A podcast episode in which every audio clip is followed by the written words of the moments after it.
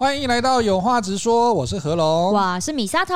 米沙头，如果现在有两种类型的老板来让你挑，你看看你觉得哪一个是你比较想要为他卖命的哦？嗯，卖命哦。对。哦，那好好考虑一下。你想要跟他的哈，跟他卖命的来。呵，第一个 A 老板哈，他相貌堂堂，英俊挺拔。哦，有机会。还没完，你这是看外表了。我外貌协会的，还没完。天秤座不就是先看到这里就决定了？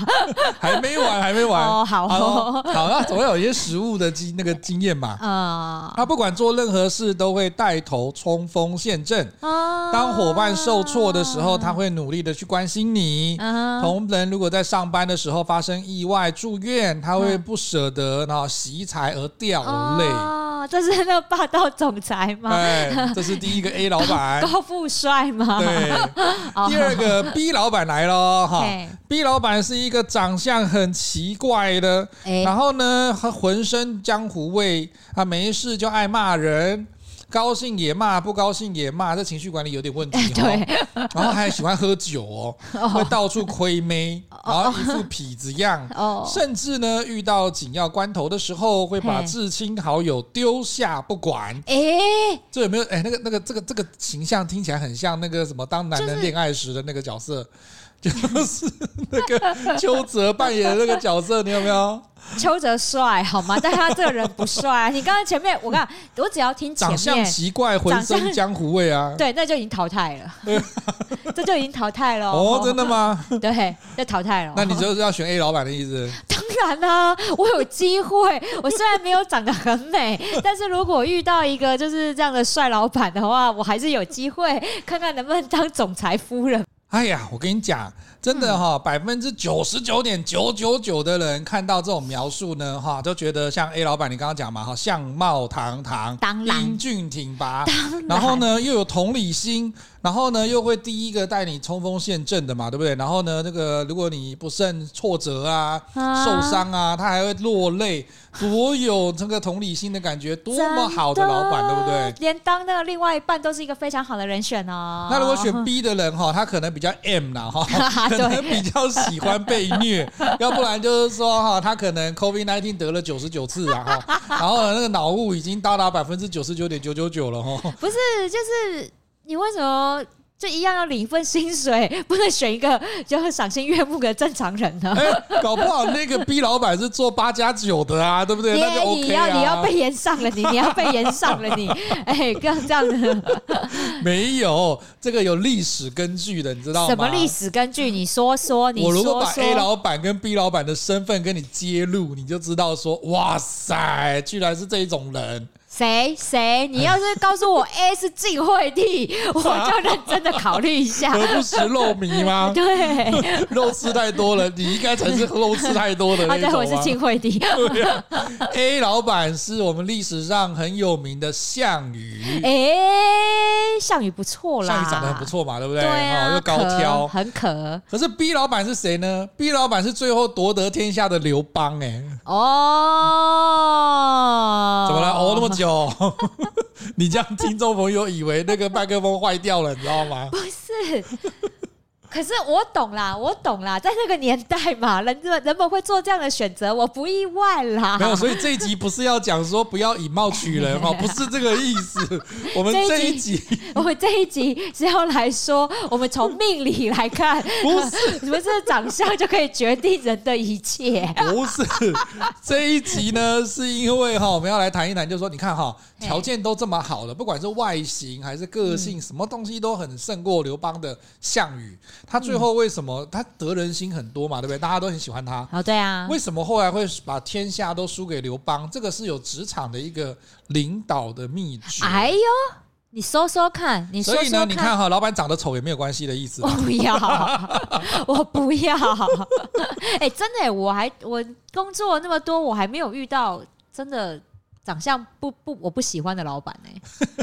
可是我跟你讲哦，这篇文章作者很有趣哈，他觉得说听众朋友如果这样听，他觉得说你根本唬烂吧哈，你应该是觉得说你比较喜欢项羽，你才会把项羽形容的这么好，然后什么英俊挺拔，然后刘邦你不喜欢他，你就跟他讲说什么江湖味啊，然后觉得说嚼槟榔啊，这跟我们之前讲庞统的一样的故事啊，就诋毁庞统就对了，反正庞统后来都没有诸葛亮有名嘛，对不对？对，没有，他有历史的根据的哈，这个作者有写出那个史料的记载是说，很多人不知道说。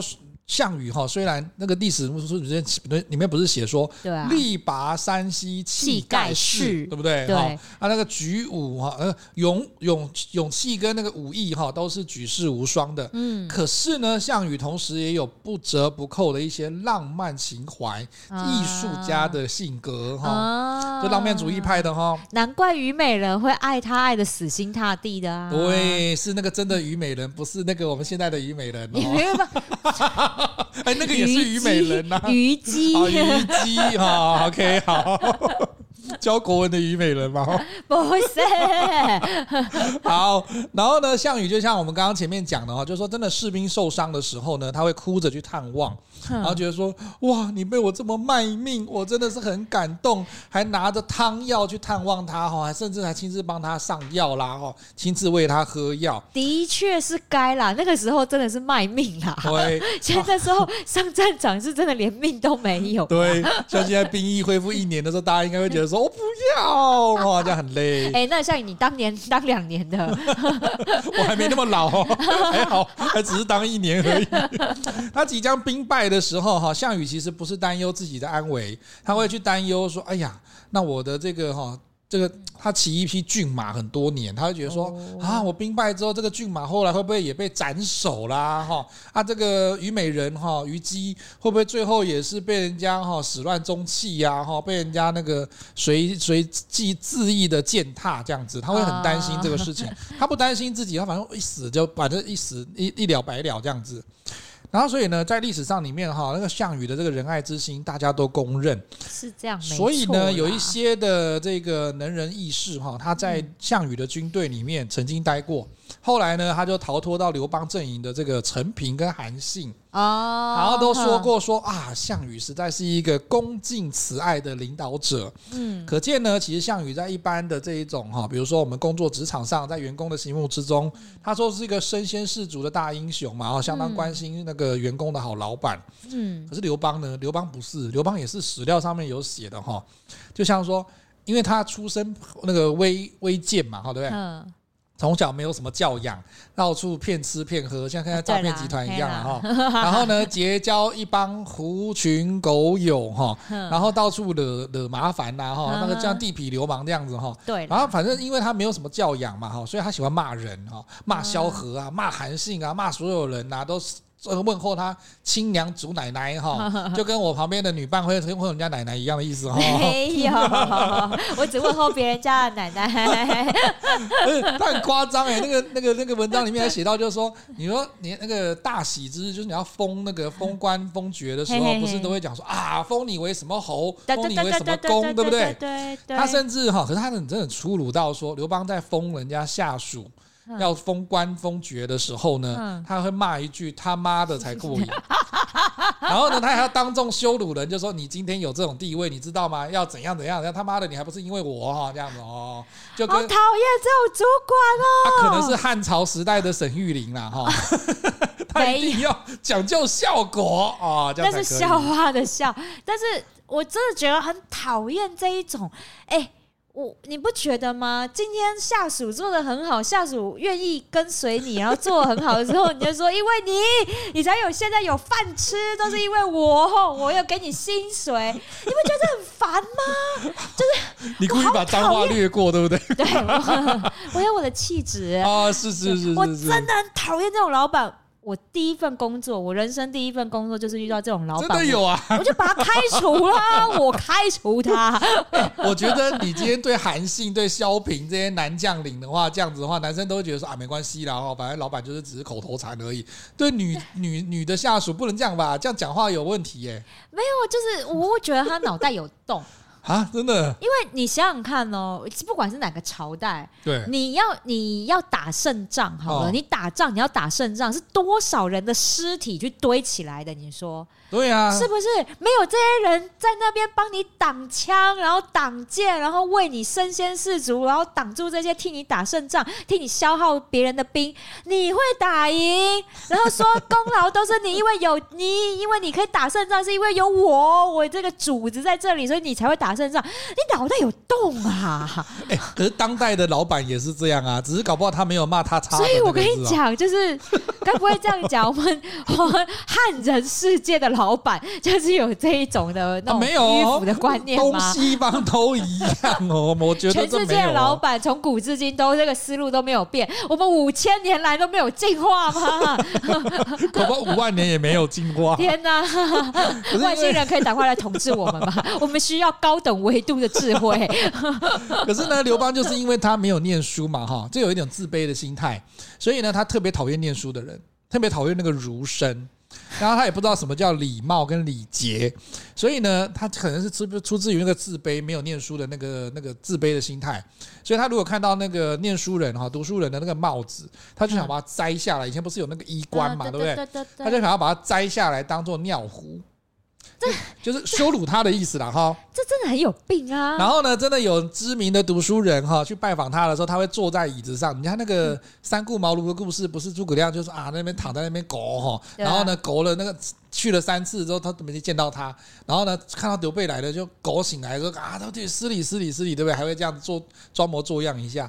刘备，刘备人很好啊。刘备人刘备他还是有修养，所以他会愿意三顾茅庐。我跟你讲，如果刘邦会有什么样的状况？把他房子烧了。刘邦去什么在睡觉，直接闯到人家房间，你们说哎，你起来后你咔嚓嚓嚓嚓嚓嚓嚓嚓，先把人家搞一顿，把人家叫起来啊！直接火烧他的那个茅庐，还不至于火。烧茅庐是掀的茅庐，好掀的茅庐，先把他的床给掀掉，有没有？这太没水准了。可是还没讲完哦，这故事比较有高潮迭起的地方就在这里。嗯哼，刘邦后来看到那个读书人的时候呢，他就还坐在椅子上，就有点像那个《甄嬛传》里面哈，那个什么，不是那个谁去觐见那个雍正，那个华妃他哥哥叫做忘记了，忘记叫做啊，好，反正就是。太久太久了，是不是？年羹尧？啊，对对对，年羹尧，对，年羹尧不是还坐在椅子上，然后那个那个十四那个十七爷来的时候，不是还讲说，哎，我因为脚疾哈不方便起身，他侮辱他的意思了。对啊，刘邦也一样，他叠那个坐躺在椅子上，就是那种，我像我们现在这样这样从他坐躺这样讲说，哦，你来了啊，然后还叫两个婢女帮他洗脚。就脚开开的，然后接见你，然后还叫两个婢女帮他洗脚，然后那个读书人当然就觉得备受侮辱啊，就气得当场就走人了。所以你如果从这种人格特质、性格上来看的话，邦羽啊不是邦羽，邦羽是卖那个以前租录影带的，对不起，项羽呢才是相当得人心的领导者，但是刘邦呢是一个讨人厌的老板，对不对？听起来这样子是吗？哈，是啊。可是你看哦。我们从历史上的结果来看，刘邦最后是众望所归的天子，可是项羽呢，却落得众叛亲离、自刎乌江的结局。这个其实之中有个中的道理。我们今天就要来谈一谈，就是说你领导的方向哈，领导的方式错误的时候，真的会让你失去大片的江山哦。其实这个文章就一语道破，就是说原因为什么？为什么帮那个项羽成功，刘邦失败？就是。项羽太帅了啊！项羽太帅了，遭人嫉妒，人帅被人忌，被因为你看嘛，就是大家都想要去，所以呢，刘邦就耍小手段，因为我很丑啊，大长俊嘛，是这样吗？不是，是因为重点在于说，刘邦呢虽然这么粗鲁哈，可是他大方。项羽呢，虽然看起来哈英俊挺拔，但是他小气哦，小气这一点真的很讨厌。主管大方跟小气，到底为什么会让他失去江山呢？我们来看一下哈。如果是这样啦，啊、如果是这一点呢，我非常认同。真的吗？我会选择大方。就是说，如果长得像金城武，但他小气，你也不会跟他在一起，就对了。对。那如果长得像那个什么李罗哈啊，可是他大方，你又要被人家 演上，人家李哎，人李罗很帅，好不好？你都很帅，原来你喜欢当男人恋爱时的那种角色，是不是？对，我这那也行。瞎看，瞎看，你喜欢瞎看这种？瞎看我可以，不是？我跟你讲。你这样想想看，哎、如果人家长得像就是很帅，嗯、然后呢，你到那种五星级餐厅很浪漫的吃完饭了之后，他会跟你说：“对来 A A 制哦，然后钱，而且五千六百七十一一块没有给我，而且还在桌上哦，直接就吃完之后拿账单就说：哎、欸，这样。”就觉得刚刚这一份小菜我没有吃，这份你要出钱哦。对，很倒端，你知不？然后我会觉得你再帅，你那伸手出来就是 A A 制，那嘴脸就是丑，就是这样。哎我发现女生真的不能接受这个。像以前陶晶莹在讲说，她跟那个她以前朋友帮她介绍男生嘛，她认识的人这样，在她结婚之前，然后她就说她跟一个富二代出去过，然后就是在 K T V 唱歌，然后最后呢就是开始结账，然后她就在那边掏半天，那个那个富二代掏半天。掏掏，然后在那边看看看看那个账单，看了好久，感觉好像那个账单有二十页这么长一样，事实上只有这样一张啊。对哈。然后看了很久之后，他就缓缓的讲出一句话，就是说：“这个猪血糕我们有点吗？”就开始跟人家一个一个在那边算，说你要弄错。然后陶晶莹就觉得好丢脸哦，赶快丢了信用卡说买单谢谢。他就觉得说这男生真的是很，所以你看好小气，真的大家不能接受。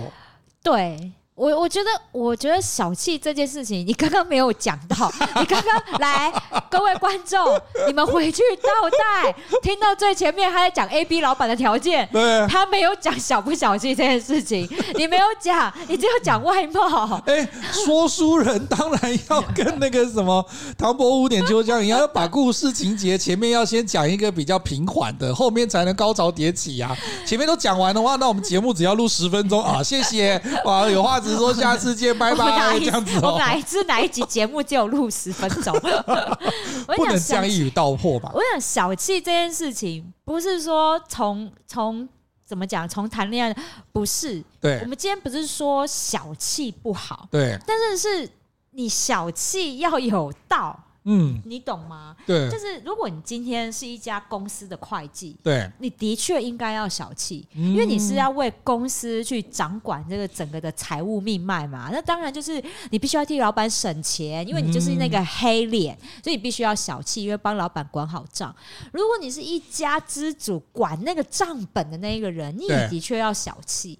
对，因为你这样子家里面才不会像我这种灰绿的 把钱都花完，对，所以像我们家，我家另外一半很小气，没办法，因为我很大方，不然他一辈子都买不到房 子，好不好？对，因为像客人在跟我杀价的时候，我就只能看向他，就是说，哎、欸，那个客人这样的，他就会说杀的有点凶，那我就哎、欸，至少要当黑脸了嘛，对不对？对啊，总有一个帮忙管。所以，如果是在财务方面，我觉得他是负责管财的这个部分，他小气，我觉得那是理所当然啦。那这样我觉得 OK，对。但是你在其他地方小气，我就会觉得说这人很没有度量。今天不是说女生啊被 A 就要求 A A 制，然后女生很不满，就很像觉得我们女生就是一定要吃男生的豆腐，要去贪这个便宜。不是的，嗯、你可以不要在餐桌上面讲吗？是不是？你今天如果你提前就约会的时候说，哎、欸，我们今天去吃大餐，但是 A A 制，嗯、你至少先讲嘛。然后如果女生愿意跟你 A A 制，她就出来嘛，对不对？或者是她就知道你那个习性，OK A A 制哦，好，那我们就出来。或者是说你事后跟女生讲。说哎、欸，走出来，或者是你在传讯息说哎、欸，那可以 A A 制嘛？然后就转账账单如下，可以 Apple 那个 Line Pay 给我，对 Line Pay 给我这样，我觉得那些都算了。你在餐桌上要这件事情，多就是你知道没度量，就是没度量，而且很难看呐、啊，很难看、啊，对，不好看。所以我觉得有的时候你小气，呃，是是那个行为。不是说小气不好，是你当下在不对的时间、不对的场合，然后呢，做出不对的要求。对，所以我觉得小气这件事情不是说不好，它不是一个美的，因为小气的另外一个正向的说法就是勤俭嘛。对不对？你你讲的比较好听一点。我跟你讲，他在这边的话延伸到为什么我们今天讲这一集历史故事？因为在职场上面小气的老板真的很多，很多。怎么样个小气法呢？不是说他在尾牙的时候不举办那个怎么抽奖，或者是不请你吃大餐，不是这个东西哦。我这个最近不是才有一篇，我才看到一个那个网络的文章，这我一定要跟大家讲，你们来判断一下这件事情到底是小不小气。嗯，好，就是有一个网友呢，就在那个网络上面写啊，就论坛上面写。写说，我老板好小气。嗯，我们今年的尾牙就是在办公室里面自己煮火锅，而且那个火锅料还是厂商送的。哇，好省哦！然后老板店也是公司的，对，店也是。然后老板呢，就只有多买个几盒肉，然后一点点这几瓶饮料，然后大家就在、啊、大家的尾牙就在办公室里面煮火锅这样吃掉。你们觉得老板是不是很小气？有就不错了吧？对，有 有的还不给吃哎，有的还不给。人家那个长荣的那个人家孩子拿到一个月的那个那个年终的话，人家都气死了，好不好？所以，我我觉得，我觉得今天小不小气的是那个行为，你有没有让你的员工反感？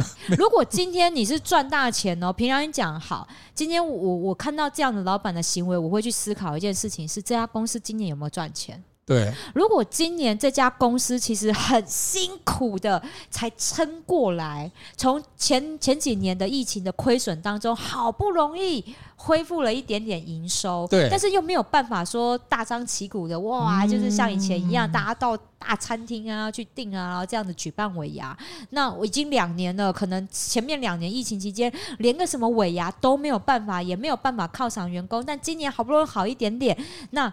我们共体时间，但是我还是请大家一这样子，我觉得我可以接受，哎，对，对不对？我我可以接受的，嗯，对，所以我觉得小不小气这件事情，其实背后有好多好多的因素。对，所以他今天其实讲的很很概括性哈，就是说项羽呢，他小气，刘邦大方。可是其实我们可以从后面有些那个史料再来看哈，他其实是是有个根据的道理的。我觉得这个也可以在职场上面，我们可以看一看，说你是不是有碰到这样的老板哈。有些老板虽然说他讲话那个财大气粗的，可是他其实对人不错哈，就像刘邦这样子。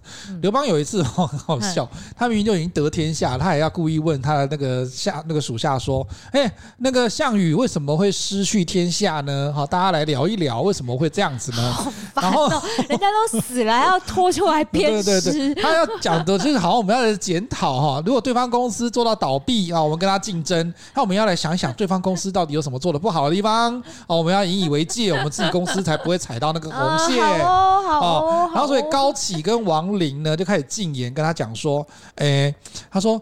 陛下，哈，就是刘邦，哈，他您虽然说哈慢而侮人，就是说你可能比较怠慢呐，哈，你可能比较没有那么有水准教养，哈，好敢讲哦，讲完这句话就被拖出去砍头了，还没完完，他就要讲一个，那他这个时候要讲比较词，哈，他说，哎，你看啊，哈，虽然您这样，哈，然后可是项羽呢，仁而爱人，就他很慈爱，很仁慈，可是呢，他今天讲说，刘邦当时候哈叫人家去攻城略地之后，然后得到这些那个呃攻城。略地的成果了嘛？哈，他今天呢会把人他得到的这些功劳跟东西都跟全部人共享，所谓的天下与天下同利也。啊，这是刘邦做的方式。可是项羽是怎么做的呢？项羽呢看到人家哈属下比他优秀，他会妒贤嫉能。哦，然后呢，很不好嘞。如果你有功劳哈，他就会想说啊，好，那我就要想个办法把你害死。然后呢，贤者疑之，就是开始怀疑说你这么贤能，应该是要来抢我的位置吧？哈，就有点像是那种功高震主的感觉啦。对啦，所以我们才会说，为什么这篇文章很适合我们现在当代的这个社畜们哈，或者是求职的朋友们来看一下。就是说，项羽虽然仁而爱人，可是他总是觉得哦，我自己就搞哎，我就搞哎哈，战功都是他自己的，所以打胜仗的时候，他不愿意大方的赏赐有功将士，就跟你你刚刚跟我们讲的某一集里面讲说，老板哈都会觉得说啊，反正这个提案也是我提的啊，哈，那全部人都是都是靠我照顾的啊，所以你们都要听我的啊，我干嘛赏赐给你？因为都是我的功劳啊，哈，对啊。那如果你真的要提案，然后真的会抢过我的功劳，我就让你的提案不会呈上去啊。对啊，对啊，真的就这样啊。所以啊，这样子哈，人长得帅，然后个性那么差，真的很不 OK。长得帅的通常都个性不好哈，我除外啊，谢谢。你就好意思。然后呢，所以项羽哈，他其实自己独占了这所有的好处，然后都不分给人家，嗯、就是因为这一层的职场小气才会失去天下。可是刘邦呢，嗯、我们刚刚讲说不能以貌取人，他虽然爱骂人嘛，爱爱他差的，对不对？然后可是他却愿意大方的奖励有功人人才。然后呢，跟大家的利益站在一起，所以他才会得人心，因为。他也知道说，跟他一起出来打天下的人，就跟我们在职场上工作的人一样。你这是为了什么？第一个当然是为了钱嘛。对啊。你不用，不然我们是在做做慈善事业的，不可能。所以有功的时候哈，你就会把这些功劳就是跟大家共享。要啦。或者是说一定要分给人家一些嘛哈，不然的话谁会愿意继续为你卖命？就跟我们平常社畜已经在办公室累了那么一年了，然后你年终奖金好歹也发一下嘛，对不对？不然就火大哈，就是给你。要集体集体请假哦，啊、他也不是罢工哦，是我合法请假，哦，我合法请假。意思就是说，你今天我站在劳基法的份上，就我请假，你请特休，你不会不需要问我任何原因，我也不需要跟你讲任何原因，特休我不能休，我只要写特休就可以了，啊，我不需要跟你告知哦，你也不需要问，然后你也不能不准假，因为特休假是劳保那个那个政府劳基法里面规定的哈，是保障的这一个休假。所以其实就是给老板难看嘛。对呀，我跟你讲，有的时候就是这样。我觉得你你当老板哈，我就是我们就像我讲了，你就算小气也要有度。对，因为你今天如果你过你没有那个度。那你的下属，我就觉得说，那我干嘛要为你卖命？所以这样的话就会形成两种情况。第一个就是傻傻的新人菜鸟，就觉得说，哇，老板你好帅哦，为了你我就继续努力奋斗哦，就为了为了看老板的笑容，有没有？那纯粹就是迷妹心态的一个信念。啊，另外一种呢叫做安静离职，就是我随时等着走人，好，我就做好最低的限度，先喂好我的肚子，然后呢有更好的我就往别的地方发展，就是这样。这样啊。是不是？哎、欸，可是我跟你讲哦，我可以把项羽跟刘邦的故事再把它延伸一下。你说他不见得真的是长得好看，可是你会延伸到职场上哈，有一些老板真的像项羽一样，他会在一些小事情上面哈事必躬亲，然后做好看的样子。对，比如说现在这个事件里面，对不对？你就看到说，比如说那个饭店业哈，那个房务员不够多啊，对对对，然后总经理就跑下去铺床，铺床。你为什么在记者来的时候铺床呢？然后呢，那然后那个另外的老板就开始搬行李。你为什么在记者来的时候搬行李嘞？对啊，到底平常有没有时候在搬？没啊，好像我到时候到时候会不会被延上啊？不是我，我觉得我我懂，就是。哎，可是我也碰过这种老板呢。我都开会的时候，他就在那边擦桌子，在那边排桌椅，然后就高阶主管，然后我们就跟他讲说，那个那个那个主管哦，这个东西没关系，等下会我们会弄的吧？他就没关系，我们弄我们弄没关系，他就一定要表演给你看。对。对，然后你就会觉得说，如果我不去帮忙弄的话，等一下要被记一笔了，对不对？对啊，然后我们只能在旁边摸东摸西的，因为他就说你不要动，你不要动，没关系，我来，我来，我来。就那边推来推去，那这都很爱演这一道哎。对啊，那我就你来啊，那就你来了。所以我觉得项羽比较像是那种表面功夫做得很好的主管。是，然后刘邦是那种哈比较粗鲁，但是他其实哈 对这个属下很好的，他只是不太会讲话啦。他不是不太会讲话，他只会讲脏话而已。就是，可是我真的讲真的哦，有的时候真性情啊，真性情。我们在职场上经验就是越来越多的经验，就告诉我们说，长得很凶狠的哈，或者是满口脏话的哈，他不见得心地是最差的。对啦，可是跟你在那边毕恭毕敬，然后呢用敬语讲话的，然后又长得漂漂亮亮，或者是英俊挺拔的，都不见得对你是最好的就是戴着假面具啊，嗯，因为他要做好形象。对，很多企业老板其实也是这样嘛，他会在媒体前面，或者是在我们的那个公关前面，都会做好很好的形象。然后你没有摄影机，摄影机没拍到的地方，就是那一群 那一排的员工翻白眼。对，然后关起门来就骂的像狗血淋头，或者是对他那个什么公。节讨伐的那么厉害，这样子都这样啊，所以有的时候呢，的确啦，我们到了一个境界的时候呢，我们就会觉得说，真性情的老板吼比较好搞定。为什么？喜怒形于色。对，他脸上，他所有的心情都写在他脸上的时候，你很好掌控这个老板。没错，所以就像那个王晶哈，以前拍一个赌片哈，忘记那个赌的片名了，他自己做男主角，然后他有时候去赌，他就说我们为了要让人家看不出我们的喜怒哀乐，他就去冲那个什么擦那个收缩霜，让那个脸整个这样皱成一坨，就说 你看不出来我现在看这个牌的时候是开心还是还是担心还是难过哦，这样子的话人家就不会猜透。你这是太老的骗子，太老的骗子，赢钱专家没有很老好不好？三快三十年了啦，你也没有老。然后《无间道》二十年出来都被嫌老片了，好不好？哎，经典是不能被取代的啊！哈，回到这个主题上面来，所以其实到职场上，我们就在观察一个事情，就是说，你这个领导者的性格上有一个问题，就是如果你今天觉得自己最厉害。最聪明，然后呢，你当然就不会愿意大方的给予奖励，因为觉得说都是我的功劳啊，啊。我给你奖励干嘛？你又没有做的我好，对，然后全部都我的，对，对，那我干嘛要让你加薪？对。啊，加你三百块喽，对啊，然后搞不好这个加薪还是侮辱你的哦，超侮辱啊，三百块还要扣税哦，Oh my god，扣劳健保扣税哦，啊。所以我会觉得是说，的确讨人厌的主管呢，我觉得有的时候就是。真的排行榜第一名应该就是小气这件事情吧，因为你看公司一定每年都会有一些额度下来，就是给你这个部门要调薪用的嘛，或者是要加薪用的。对，那而薪水又不会公开。对，但是你只有三百块的时候，那 剩下的扣打到谁呢？当然到主管里，是不是？是不是？嗯、这显就显而易见呐、啊。所以有的时候你不能怪说。你说下属真的是为了那点钱离开，嗯，因为他不是为了那个钱，他是为了就是你我在这边那么努力，然后这边想要追寻一些成就感。那成就感有几个来源嘛？对，就是第一个就是老板的称赞，第二个就是实质回馈。那今天你又不给我实质回馈的时候，那你是称称赞嘛？对不对？对啊，如果你的称赞称赞久了之后，就是完全都是虚伪的称赞，就哇。你好棒哦，何龙，你真的做的很好哎，今年好棒哦。你的形容词只有很好跟好棒两个词就。虚伪啊，是不是？可不可以多学一点国学常识？那不然还有什么？你来夸奖一下。我讲不出来啊。那那那你连那你连给一个口头上面的称赞都没有的时候，欸，不会啊，直接发那个员工奖金，一人三千块。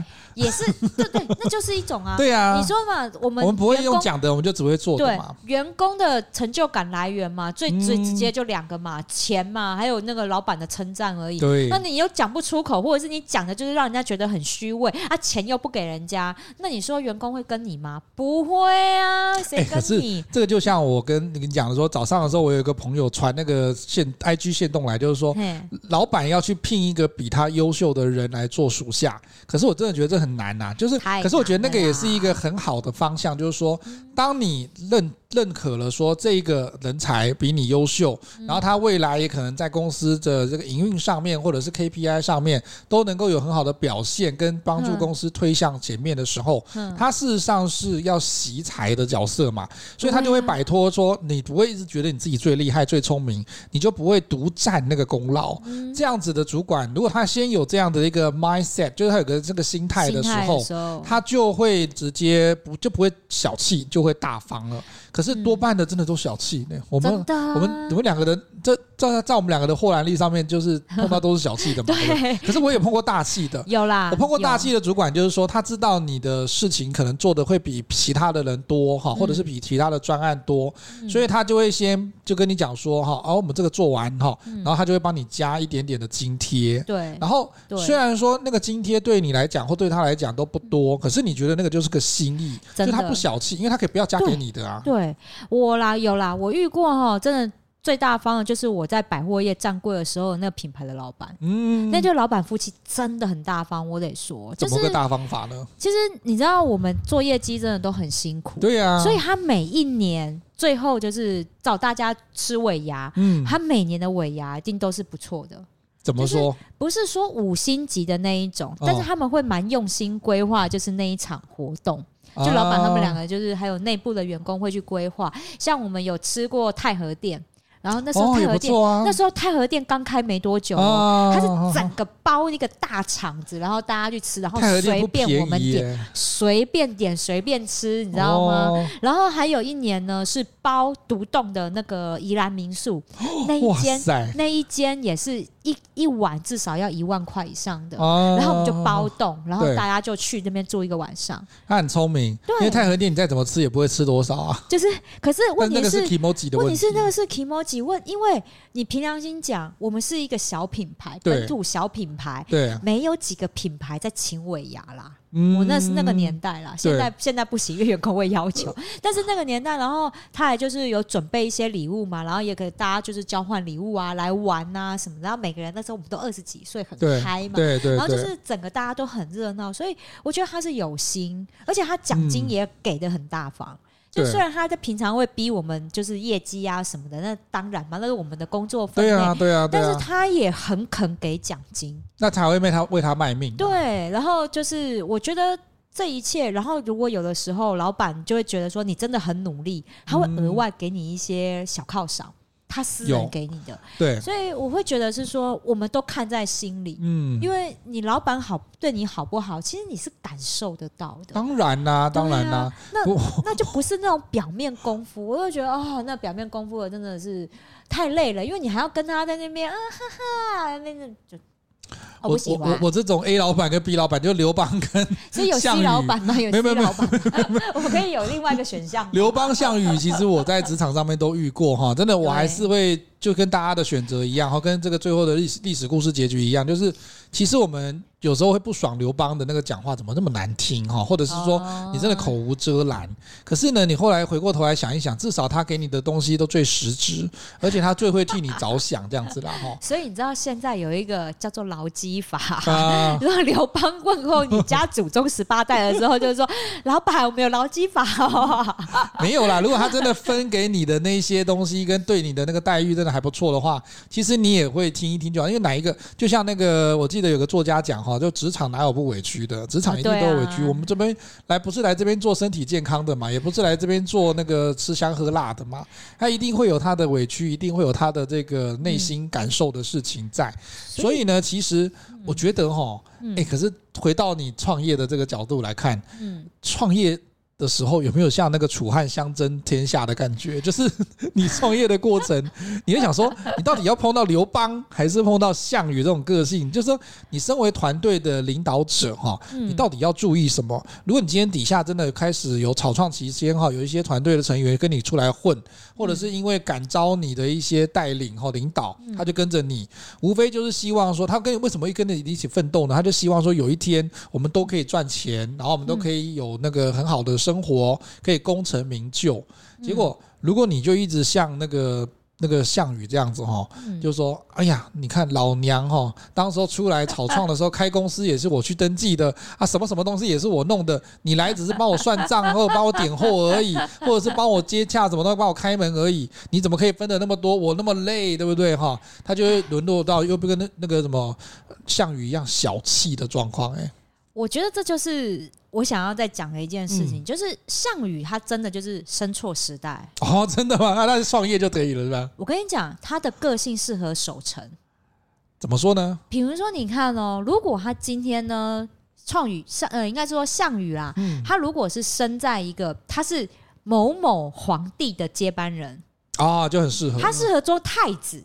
啊、对不对？他就适合他的个性，就适合对仁爱之心嘛。他不适合创业，他不适合创业，他适合在公司做高主管啊，高阶主管啊。对，因为为什么？他的小气是会帮公司守成的，对，所以呢，他如果做了这个接班人哈，或者是他做了那个企业二代的接班人，嗯、对不对？他适合守成，对，因为尤其是如果说他从一个烂爸爸 手上接了一个危可那很危机的这样的一个公司的时候，嗯、他的小气是会帮公司守住财。对，没有办法，他那个时候他必须得发挥他小气的个性嘛，对，对不对？因为你那时候你哪有多余的钱分出去呢？对呀、啊。然后你身边你你的你的爱你的仁爱之心又会吸引那么多的人来帮助你，嗯，所以他就可以帮助他把这个岌岌可危的公司给撑起来。而且有老陈会愿意帮他，对，一定会有老陈。那老陈也愿意说，我懂公司真的很辛苦，嗯、所以呢，好，我们就帮你一起维持下来。对，所以如果。他今天生的时代呢，真的就是好太平盛世，他也可以维持的很好，对，必须开源节流嘛，对，对不对？那如果是说他有一个很规律的爸爸，然后呢，快给了他一个快要快要岌岌可危的江山，他也可以把搞不好他也可以开创另外自己的一个开堂那个盛世，对，也说不定，对。但是他真的不适合创业。真的创业的时候碰到这种人，真的会觉得说：你你会想要跟这种老板吗？赚一千块给我十块，你拿走九百九十块，十块还要扣税哦。他到时候还会跟你解释解释哦，这九百九十块我也不是全拿哦。对，他会用一个很好的理由，对，然后因为那时候包装包材费、货运物流费、平台抽成费，然后呢，所以实际上我拿到口袋的时候，我也没有比你多，我只剩九百块哦，有没有？就九十块，反正。反正呢，就是我觉得是项羽，真的是他，他是适合守城的人，他不是适合一个开创。嗯、但是如果今天刘邦凭良心讲，他适合守城吗？啊、他是败家子吧，对不对？全部人分分分分，分，对啊，他败家子好吗？所以刘邦那时候为什么会得天下？天时地利人和，对。因为在草创的时候，真的是需要这个，就需要这样子的人，对，因为我赚钱大家分，然后呢，就是哎，有人可以当股东嘛，哎，你真的不错，有没有考虑当股东嘛？对不对？好啊，来来来，好啊，大家都有嘛，对不对？但是如果要守城的时候，他就不适合了，因为刘邦这样比较高招，你总要有个钩子吸引这些投资人要来啊，对不对？然后先把全部人都喂饱，跟全部人都拟平了之后，最后再来谈，就跟以前朱元璋的时候也是一样嘛，对啊，把全部人都讲啊，我要把攻破啊，他他攻击那个圆，对，然后呢推翻那个暴圆，对不对？然后推翻完之后再飞走士兵权，再全部都把它干掉，对不对？对，那也是一样的意思啊。对，所以就是。刘邦他就是生对时代，他的生对时代，天时地利人和，他就得天下。嗯，所以我有时候我觉得创业这件事情，我们回到现代，没有要杀韃子，好不好？好，我们其实我觉得我们自己是什么样性格，对，必须要去很清楚的了解。有一些人是这样子，我我就很羡慕说啊，家里面啊，我有那个自己家族事业，然后我就问，我就会问那些朋友说，你们干嘛不回家接？嗯，因为外面在那边当社畜，然后给公司虐待，为什么不回去给？自己爸妈虐待嘞，对不对？不一样，不一样，不一样，真的不一样。我觉得这是看个性。对，其实像我有时候看那些呃美食节目啊，或一些节目，不是会介绍二代回去接班吗？对对对对，那是个性使然。有的人适合，嗯，但有的人真的不一定适合。对，所以啊，我觉得要看个性。嗯，那今天你自己是什么样的个性？你自己适合在公司里面当这样的主管，还是你干脆就是自己适合出来就是创业？对，所以其实我们有一些，我们在之前的节目有在讲斜杠创业这件事情哈。我们今天这个故事里面也可以从历史的角度来去看，说如果你创业想要越容易成功的话，你当然会先有一批这个草创的团队。对，那这个团队呢，你就可以像用刘邦的方式哈，就是说你认为每一个伙伴，包含你的投资者哈、投资方，都是来帮助你成功的。所以每一个人就像我们的选举一样嘛哈。对啊。选完之后，每一个人都会有功劳。哎，应该是平分成果了，利益分到太难听，所以说分分享这个成果哈，然后不要把它视为就是说啊，你拿走我这一份，我就少一份了哈，不会，他不会抢你功劳，也没有分你利益哈，这样子的状况之下呢，你才能够获得更大的利益。是啊，你不能够前面就是短视尽力，后面就失去更大的利益了嘛。都要全拿的啦，啊，全拿你就干脆一人创业就好了，对不对？我们就一人公司哈，一人事业。可是我觉得这种老板也很高招。他这个也是另外一种表面功夫，只是说他不是像项羽这样子哈，就是说啊，你什么端汤药啊，什么之类的，不是，他不是做这种小情小爱的事情。他刘邦做的那个表面功夫是说，他觉得如果我没有给团队实质的这种物质的奖励哈，就是给你一点钱，给你一点那个封官加那个加薪的状况。那如果只有好处在想到自己的话，他不以团队团队的成员的利益为优先。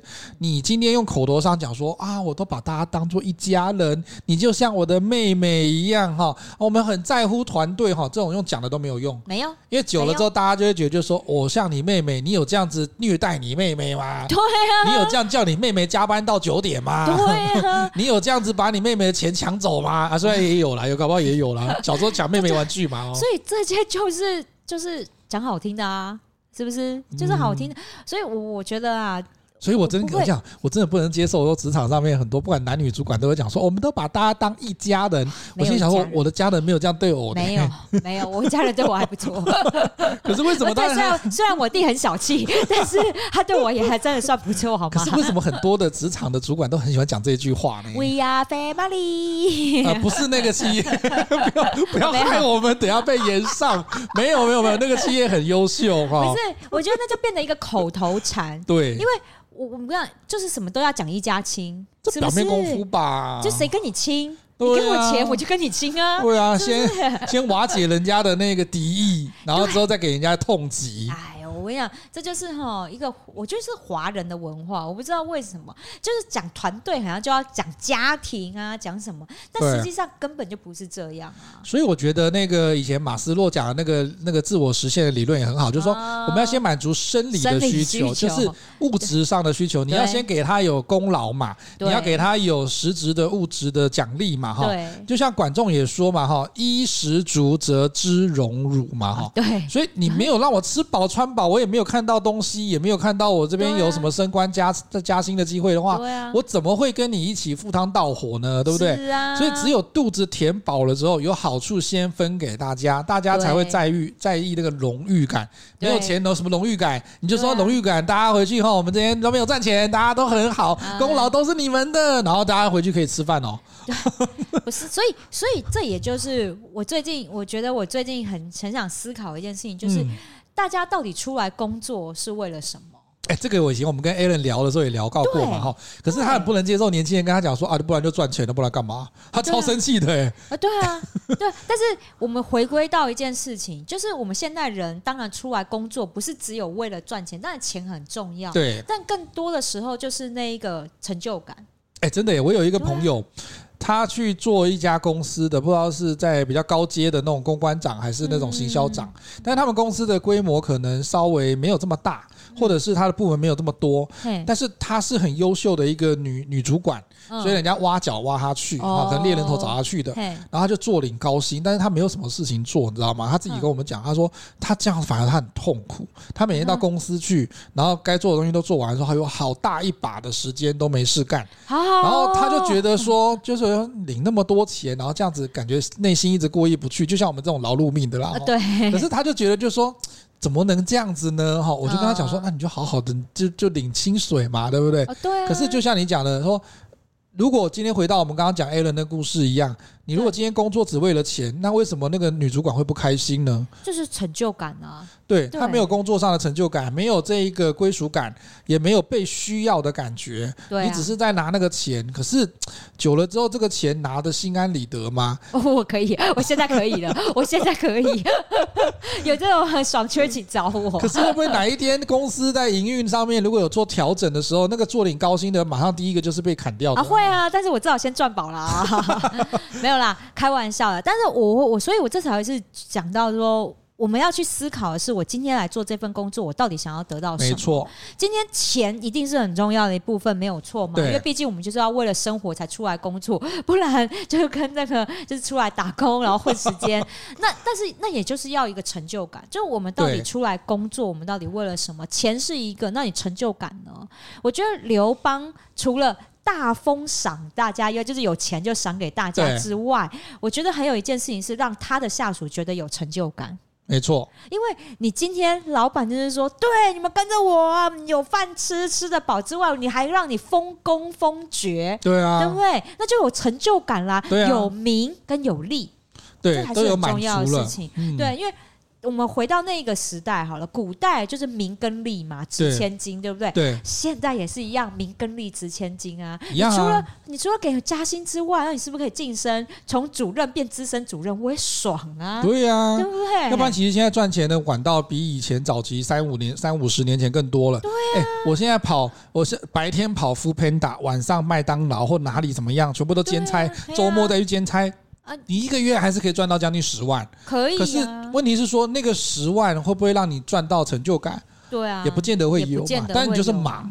然后你可是你可不可以赚到一样的那个报酬？有，有还是有一样的钱？就是所以就是变成说，我们到底要用什么方式赚钱？但其实我们选择有这么多，但是我们为什么做出这样的选择？其实还有一部分影响的就是成就感这件事情吧。没错，我们想要用我们的专业、我们的才能，然后去赚到那样的钱。对，我觉得这才是我们大家在考量、在选工作的时候会考量到的一件事情。还有离开老板很重要的一个选择，就是我们成就感的来源。对，所以创业的过程中，虽然你刚开始没有什么资源呐，哈，可是你也不见得能有那么多钱可以发发奖金给你的员工。可是其实创业的这个过程，你只要给一句表扬的话，因为他一定是认同你的理念才会跟着你哈，在你。在大伙卖命之余的时候呢，你给他一点肯定，就像我们在演讲会里面讲 recognition，就是说他今天出去代表参赛啊，得到第三名，或者是没有得名的时候，我们以前会笑说啊，得到第四名，那说啊怎么知道第四名的？只要没有得第三名，没有得到前三名都是第四名。但是那个认可的方式也会让人家觉得，就是说啊，我替了这个社团，我替了这个组织出去卖命，虽然我没有得到任何的东西回来，可是大家还是支持你，对，鼓励。这我所以这就是。我们之前也有在某一些集数里面讲到，主管要学会称赞你的下属，因为他就算做没有做到你自己那种完美的目标，但是他们至少尽力了。那你要怎么样回馈他？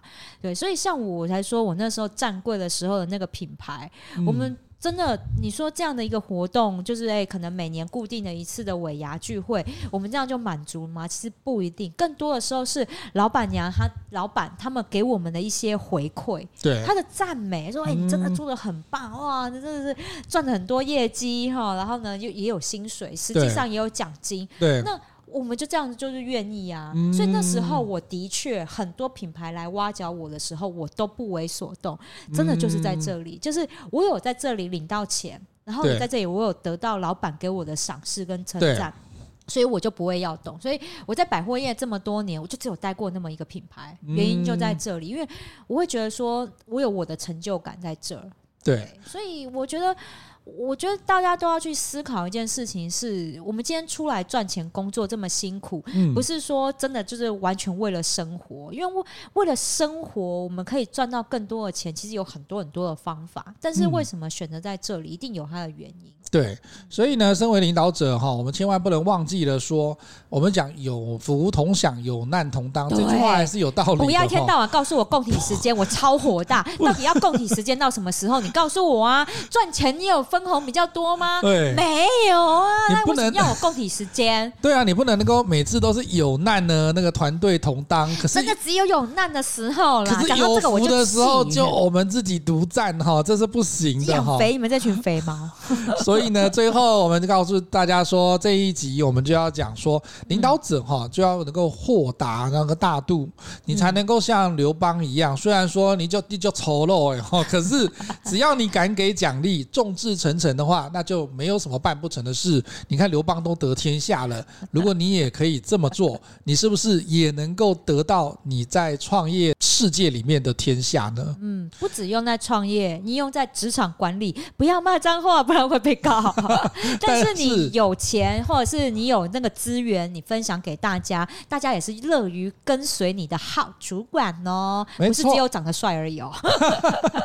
今天的节目呢，我们也会在公布的时候呢，会贴在我们的 LinkedIn 领英上面哈。我们现在有有话直说的领英，我们在脸书跟我们的 IG 都可以搜寻到有话直说，欢迎大家上去给我们点赞，也可以按分享。